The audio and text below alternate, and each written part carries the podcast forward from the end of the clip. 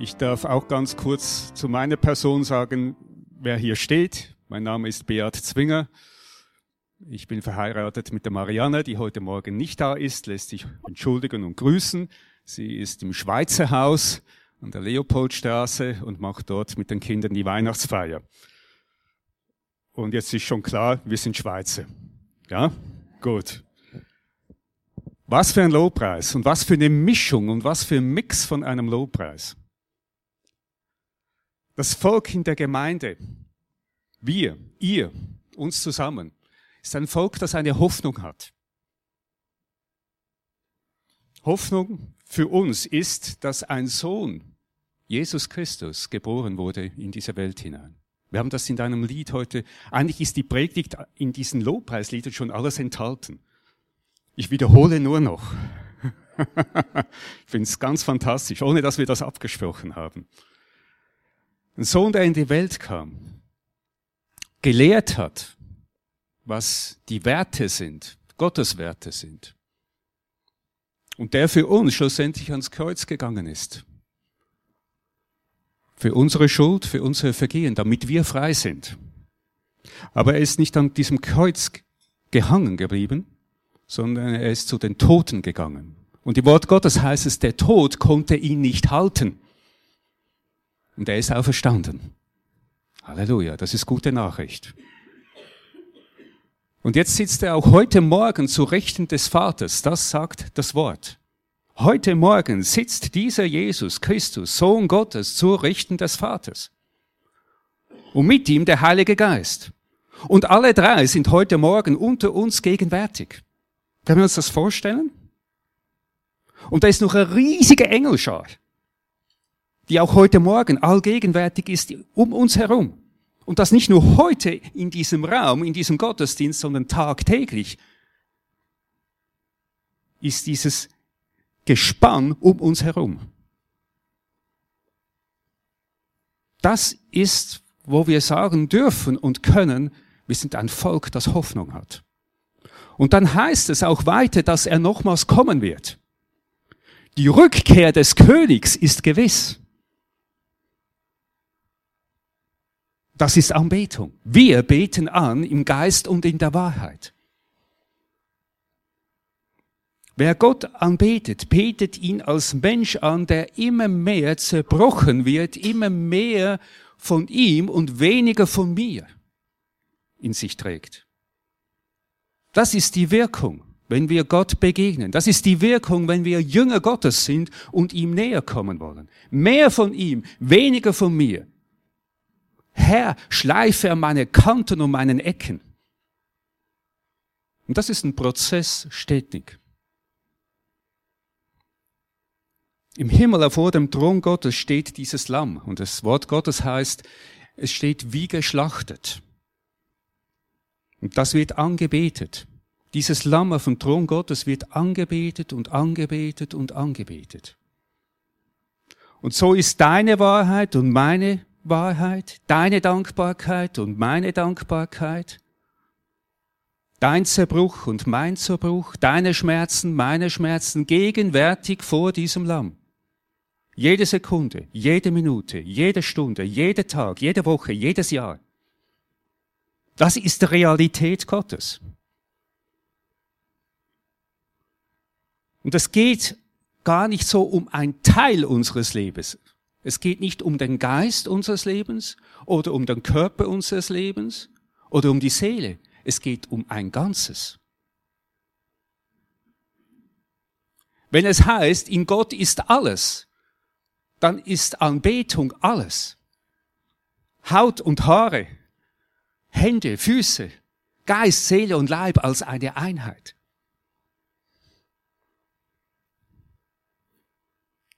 Es geht um die Anbetung mit unserem ganzen Sein. Und so haben wir auch heute Morgen gesehen, dass es im Himmel keine speziellen Anbetungszeiten gibt. Es ist immer Anbetung. Immer. Alles mit dieser Liebe, alles mit dieser Dankbarkeit, alles um Gott zu ehren, alles in dieser tiefen Zuwendung zu ihm. Und jetzt sind wir eigentlich schon mittendrin im heutigen Thema. Es ist Zeit, zurückzuschauen. Wir nähern uns nicht nur Weihnachten, schon, sondern schon langsam dem Ende des Jahres. Wie schauen wir zurück? Am besten mit Dankbarkeit. Dankbarkeit ist Anbetung. Dankbarkeit auszudrücken ist wie ein Parfüm, das sich ausbreitet. Ist wie ein, ein Aftershave, das sich ausbreitet bei den Männern. Frisch geduscht, parfümiert und ein Wohlgeruch wird verbreitet. Mm. Wohlgeruch Gottes verbreiten ist ein Lebensstil. Lifestyle. Ist nicht interessant, dass die Medizin schon längstens herausgefunden hat, dass dankbare Menschen innerlich stark und stabil sind. Und das hat Auswirkungen auf den ganzen Menschen, auf Leib, Seele und Geist. Dankbare Menschen sind weniger gestresst, weniger depressiv und erreichen mehr Lebensziele als undankbare Menschen. Und interessant ist, dass Gott das schon lange gewusst hat. Gott müssen wir nicht erklären, was Dankbarkeit ist, sondern er weiß, er ist der Ursprung von Dankbarkeit. Und interessant ist, wenn wir die Schöpfungsgeschichte anschauen und betrachten, hat er Dankbarkeit ganz bewusst in seinen eigenen Tagesrhythmus eingebaut.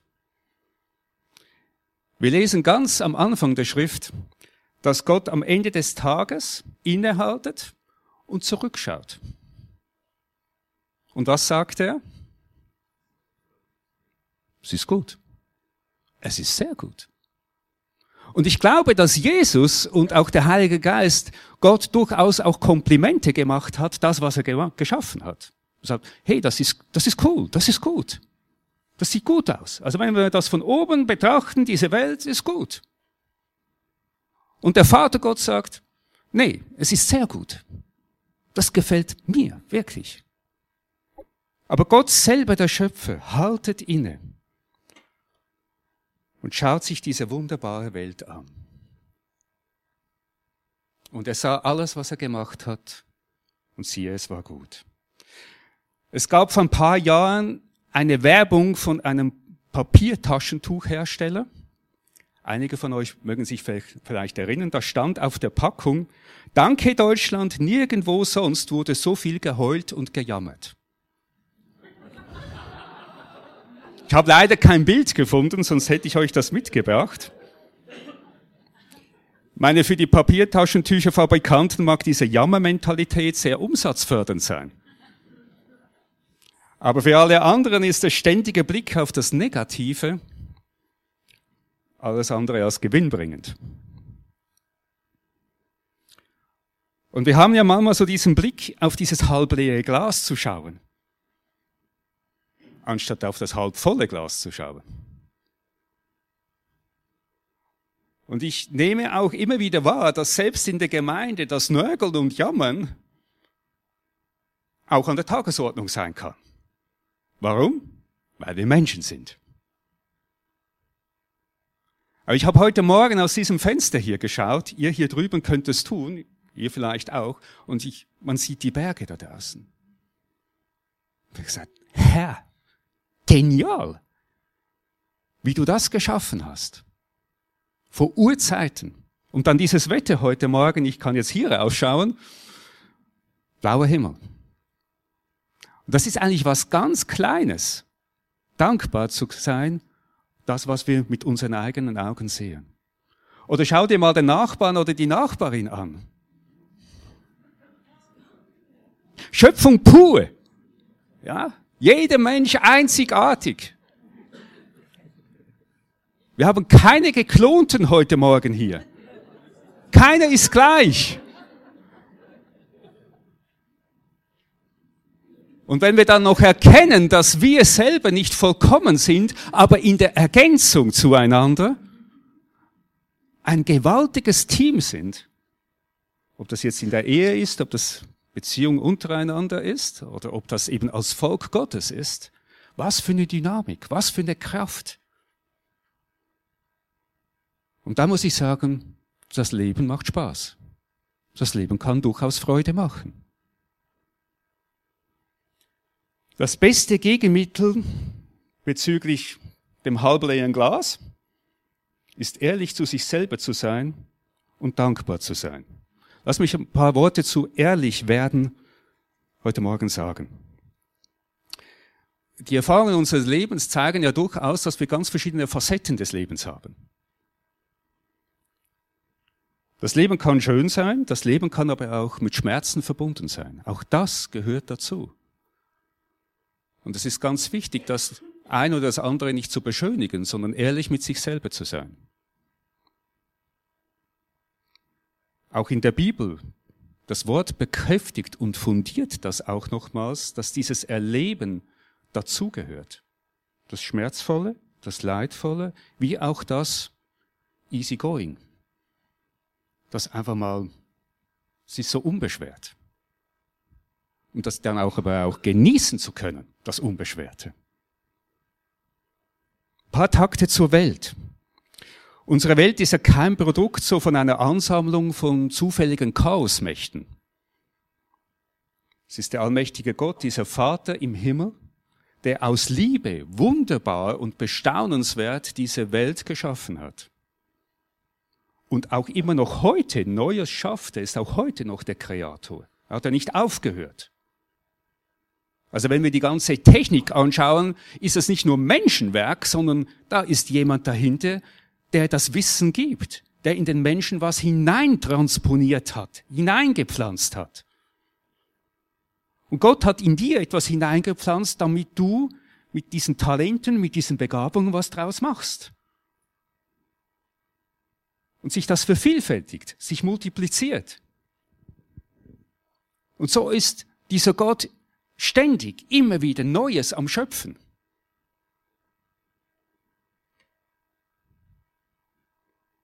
Auch wenn seit dem Sündenfall vieles entfremdet ist, verzerrt, zerstört ist, pervertiert ist, so gilt wie das Amen in der Kirche, dass diese Schöpfung mehr noch den Glanz der Herrlichkeit und Kreativität Gottes widerspiegelt, als wir jemals eigentlich in der Lage sein werden, es zu erfassen.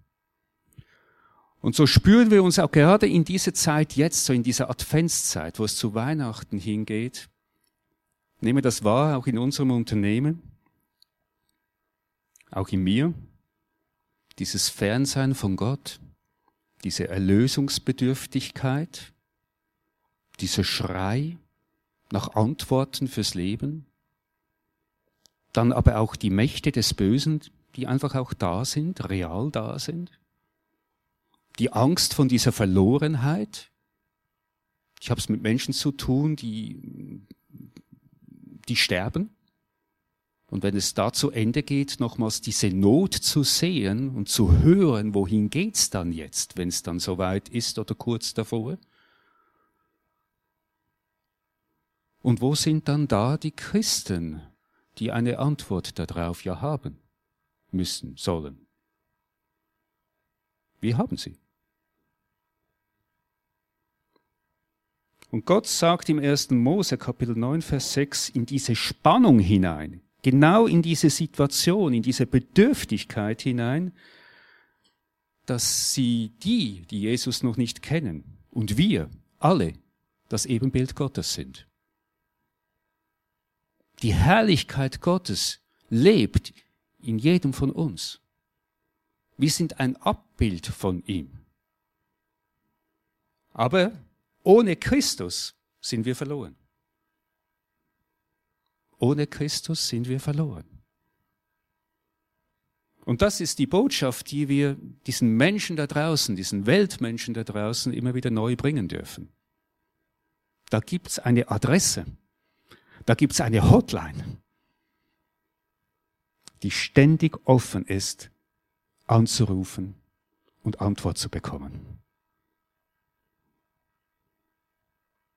Ohne Christus als Ziel sind wir diesen Mächten der Finsternis ausgeliefert. Nun kommt unweigerlich die Frage natürlich, kann man diese Welt dann lieben? Geht das? Auf der einen Seite warnt uns Paulus im Römerbrief Kapitel 12, Vers 2, eben diese Welt nicht lieb zu haben, sich dieser Welt nicht gleichzustellen. Wenn wir wiederum diesen Prolog im Johannesevangelium anschauen, in Johannes 1, Vers 14, wo es heißt, das Wort wurde Fleisch, das Wort wohnte unter uns, das Wort kam in die Welt, wo dieses Wort Materie wurde, Mensch wurde. Der Schöpfer wird Teil seiner eigenen Schöpfung. Da müssen wir sagen, Fleisch, Materie, also diese sichtbare Welt wird in der Bibel keineswegs ausschließlich als böse dargestellt. Diese Welt ist vielmehr der Ort, an dem sich der ewige Gott offenbart hat und an dem man seine Macht erkennen kann. Könnt ihr nachlesen im Römer Kapitel 1. Paulus spricht da davon. Auch die Liebe Gottes ist ja nicht einfach nur so platonisch gemeint, so rein gedanklich. Da ist einer, der könnte mich lieb haben, der, der hat mich lieb. So steht's im Wort. Sondern diese Liebe erweist sich dort, wo sie echt ist, in sichtbaren Taten, dem anderen etwas Gutes tun, dem Nächsten etwas Gutes tun, dem Partner etwas Gutes zu tun. Da geht es nicht um Weihnachtsgeschenke, bitte versteht mich richtig, sondern da geht es um ganz was Einfaches. Meine Frau hat mir das diese Woche gesagt, du hast mir schon lange kein Kompliment mehr gesagt. Wie beschämend. Es ist heute nicht da und ich sag's trotzdem. Ehrlich. Ich habe das tut mir leid. Komplimente deiner eigenen Frau, deinem eigenen Partner. Aber auch in einem Unternehmen einfach auch zu sagen, hey, super, dass du mein, Dank, mein Banknachbar bist. Dass ich ab und zu bei dir spicken kann. Nee, das sagt ihr vielleicht lieber nicht. Ja? Weil sonst fällt's ja auf. Ihr versteht, was ich meine.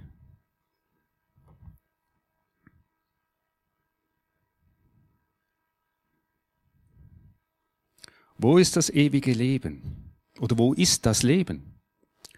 Ich möchte ganz kurz einen Rückblick zur Kirchengeschichte machen. Ganz interessant. Die Großkirche damals so um 395 nach Christus und eben leider auch heute eine Großkirche vor allem hat immer noch daran zu knappen, dass sie dieses Verständlich von ganzheitlichem Leben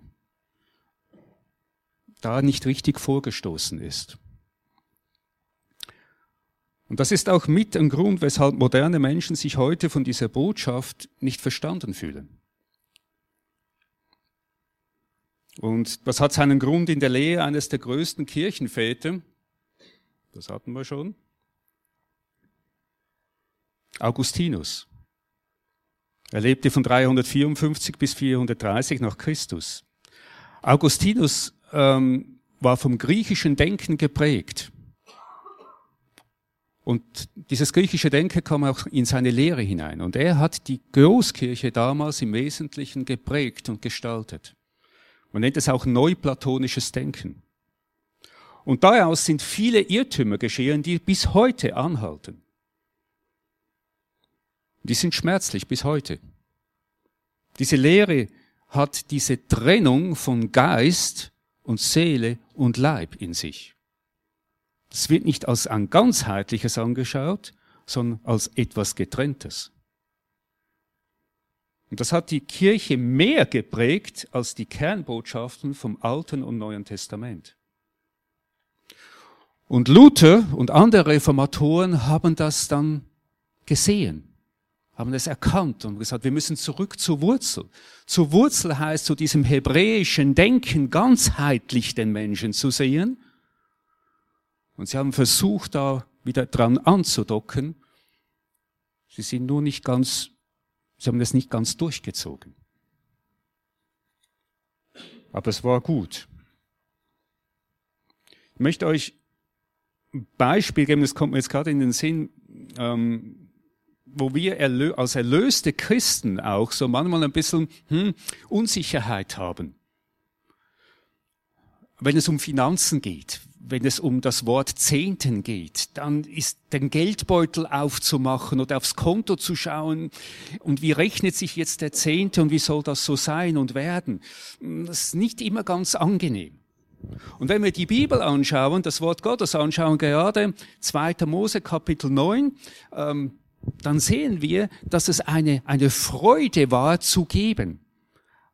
Aus diesen Erstlingsfrüchten, diesen zehnten Teil zu geben, das war mit Freude verbunden. Gott hat gegeben, wir geben zurück den Anteil, was ihm sowieso alles gehört, aber wir geben den Teil zurück. Da war nichts Mühsames dabei. Das hat etwas mit diesem ganzheitlichen Denken zu tun. Hm, wir stoßen ja langsam an die Festtage. Ich möchte noch ein weiteres Beispiel geben. Ähm, da kann, egal welche Übersetzung du da liest, das Thema alkoholische Getränke. Das steht in der Bibel klar, alles im Maß. Das mal vorneweg, okay? Und es steht auch alles zur Freude, zur Ehre Gottes sollen wir trinken. Auch das vorneweg. Und zu Weihnachten oder zum Weihnachtsessen ein gutes Glas Wein, ich trinke gerne ein gutes Glas Wein, ist absolut okay. Ist es wirklich okay? Ist es auch okay, am Silvester ein Prosecco aufzumachen und Mitternacht anzustoßen? Hm. Ich meine ja. Schau mal, was der Prediger Kapitel 9, Vers 7 sagt. Geh hin, iss dein Brot mit Freude. Also Brot ist schon mal gut, ja. Es gibt den, den Boden so im Magen. Und trink deinen Wein mit frohem Herzen. Denn längst hat Gott Wohlgefallen an deinem Tun. Und ich habe mich erinnert an die jüdischen Feste an das freudenvolle Laubhüttenfest, das Schavot oder das Sedemahl an Ostern. Diese tiefe Bedeutung in diesen Festmahlen im, Ju im Judentum und da wird Wein getrunken. Aber immer in dieser Lebensqualität für und von Gott in Bezug.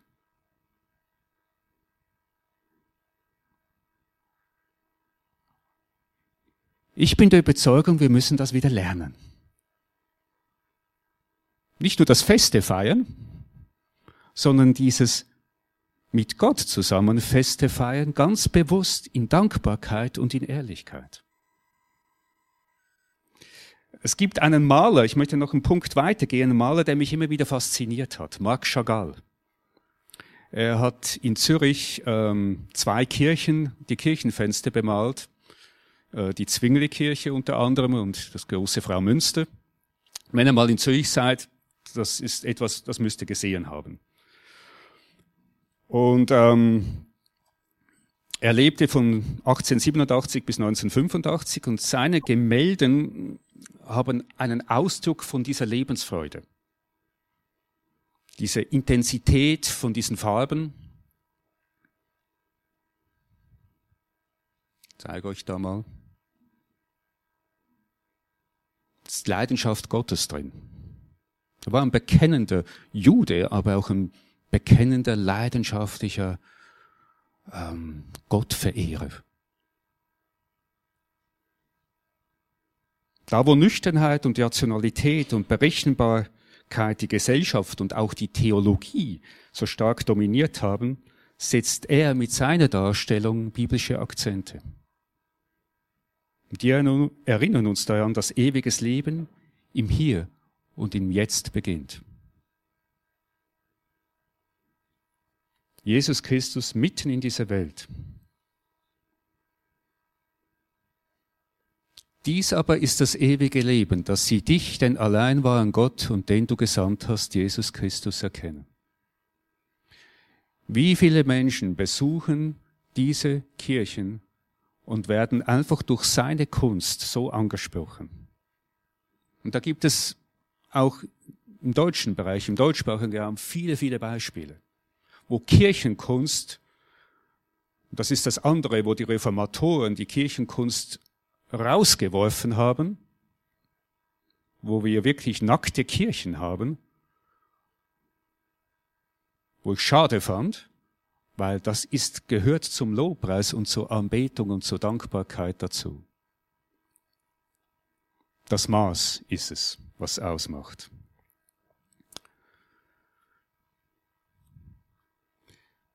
Jesus wurde schon in der Krippe als der Heiler der Nation erkannt. Er ist der Friedefürst. Meine lieben Freunde, diese Qualität von Leben reicht über den Tod und über diese Welt hinaus. Aber es nimmt den Anfang mitten in einer Unvollkommenheit. Mitten in deinem und in meinem Leben. Mitten in dieser Unvollkommenheit von Menschen. Selbst der Schöpfer hat nach der Sinnflut als ein Zeichen für die Liebe an die Menschen diesen Regenbogen gemacht. Und diese Liebe nochmals ausgedrückt und in diese Welt gesetzt. Und in Jesus diese Einstellung bekräftigt. Er steht zu uns. Wer könnte gegen uns sein? Es gibt den Buchautor, einige von euch kennen ihn vielleicht von Büchern Max Lucado.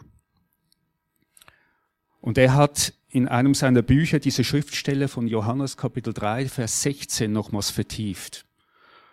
Und ich zitiere, Jesus wurde nicht von den Nägeln am Kreuz festgehalten, die Liebe hielt ihn fest.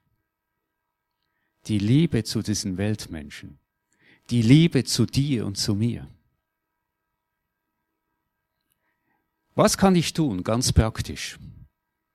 Wenn wir zurückschauen am Ende eines Tages oder einer Woche oder eines Jahres, so was wir so geleistet haben.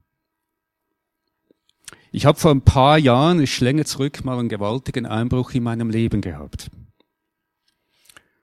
Und ich musste mein Leben umstellen. Und ich habe eine Sache gemacht, dass ich am Ende einer Woche, einer Geschäftswoche, und das ist bei mir immer der Freitagnachmittag, Punkt 14 Uhr, ist mein Computer ausgeschaltet. Ich nehme mein großes A4-Tagebuch heraus und reflektiere nochmals die Woche. So ein Ritual, das sich so bei mir eingebürgert hat. Ein gutes Ritual. Und nochmals zu reflektieren, was war gut in dieser Woche? Und welche Begegnungen hatte ich in dieser Woche, die die bereichernd waren? Welche Menschen waren es, die mir positiv begegnet sind und wo ich sagen musste, das war gut. Aber auch die andere Seite nochmals anzuschauen, was lief nicht so gut. Und wo könnte ich nächste Woche vielleicht besser drauf schauen? Oder besser werden?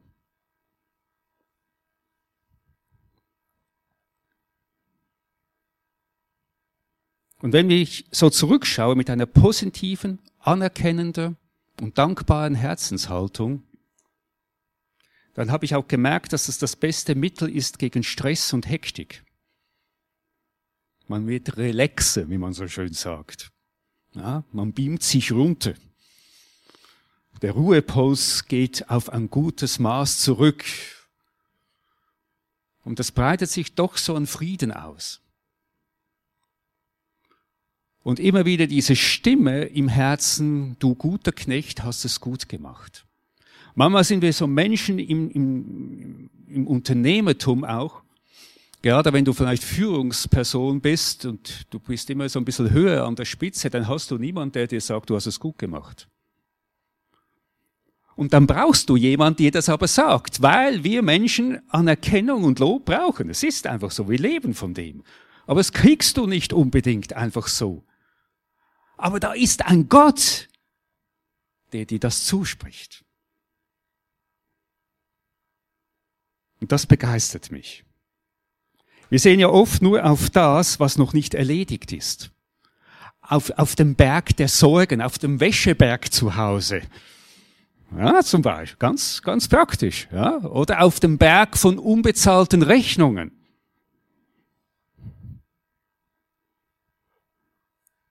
Berg von Diskussionsthemen, die wir in die Familie schon längstens besprechen müssten. Aber irgendwo schieben wir sie immer vor uns her. Und in all dem vergessen wir, dem Menschen mit Anerkennung und Dankbarkeit zu zeigen, auszudrücken. weißt du, wer das am meisten braucht, diese Anerkennung und Dankbarkeit? Wer braucht das?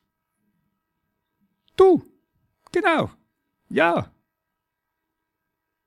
Und jetzt aufgepasst. Falsche Religiosität. Ja, aber Gott soll doch die Ehre gehören. Und du musst doch für die Menschen da sein. Wie willst du für die Menschen da sein, wenn du selber nicht dankbar bist über dein eigenes Leben? Wie willst du das dann weitergeben? Und deshalb bist du dran, diese Dankbarkeit zu empfangen. Zurückzuschauen auf dieses Jahr. Was war gut? Wir haben Großeltern unter uns hier. Enkel zu sehen, sagen, Mensch, toll, was aus denen wird. Die mal für einen Tag bei uns zu haben und wir dürfen sie wieder abgeben. Super. Wie entspannend ist das, oder? Aber Freude zu haben in dieser Zeit. Naja, wir, können ja, wir sind ja unter uns, wir können ganz ehrlich sein, oder? Ja? Ja? Und die Eltern freuen sich, mal einen Tag für sich zu haben. ist ja auch gut. Freuen sich auch, ähm, sie wissen, dass sie von den Großeltern ja verwöhnt werden, das wissen wir auch. Aber das ist auch gut, wenn sie dann wieder zu den Eltern zurückkommen. Ja?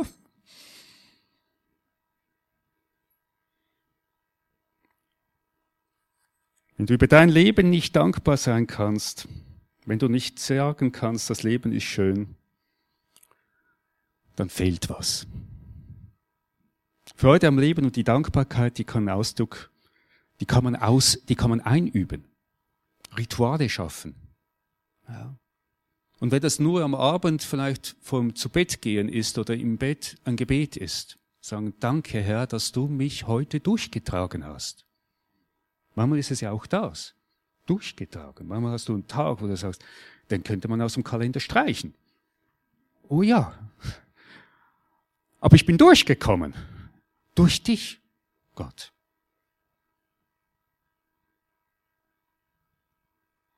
Hab noch eine Folie, glaube ich. Genau. Der gefällt mir. Da sind die Frauen auch gemeint. Wer ist der Mann, der Lust zum Leben hat?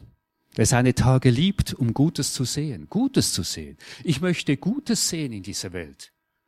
Wir sind ja so immer wieder mit Negativberichten. Alleine wenn du die Nachrichten schaust, jeden Tag oder hörst, es gibt keine gute Nachricht, sehr selten. Also umso mehr möchte ich mich mit Gutem füllen. Gute Gespräche zu haben.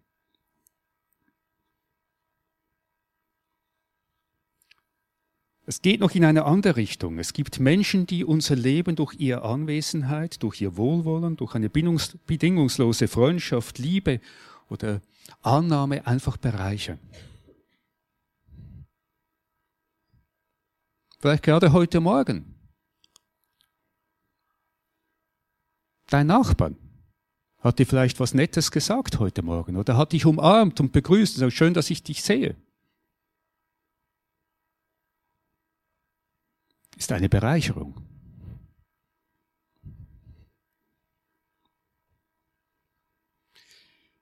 Ich wünsche euch in dieser Adventszeit, die ja nicht mehr lange ist, viele Momente, um innezuhalten, um das Leben, das Gott uns in seiner Ganzheit geschenkt hat und manchen von uns nochmals geschenkt hat, nehmt euch diese Zeit innezuhalten zu ergreifen und zu begreifen, wie Gott es mit dir meint. Ehrlich mit sich selber und dankbar zu sein. In allem ist ein Schlüssel, ist ein Lebensstil, der sich lohnt. Der Herr segne euch. Amen.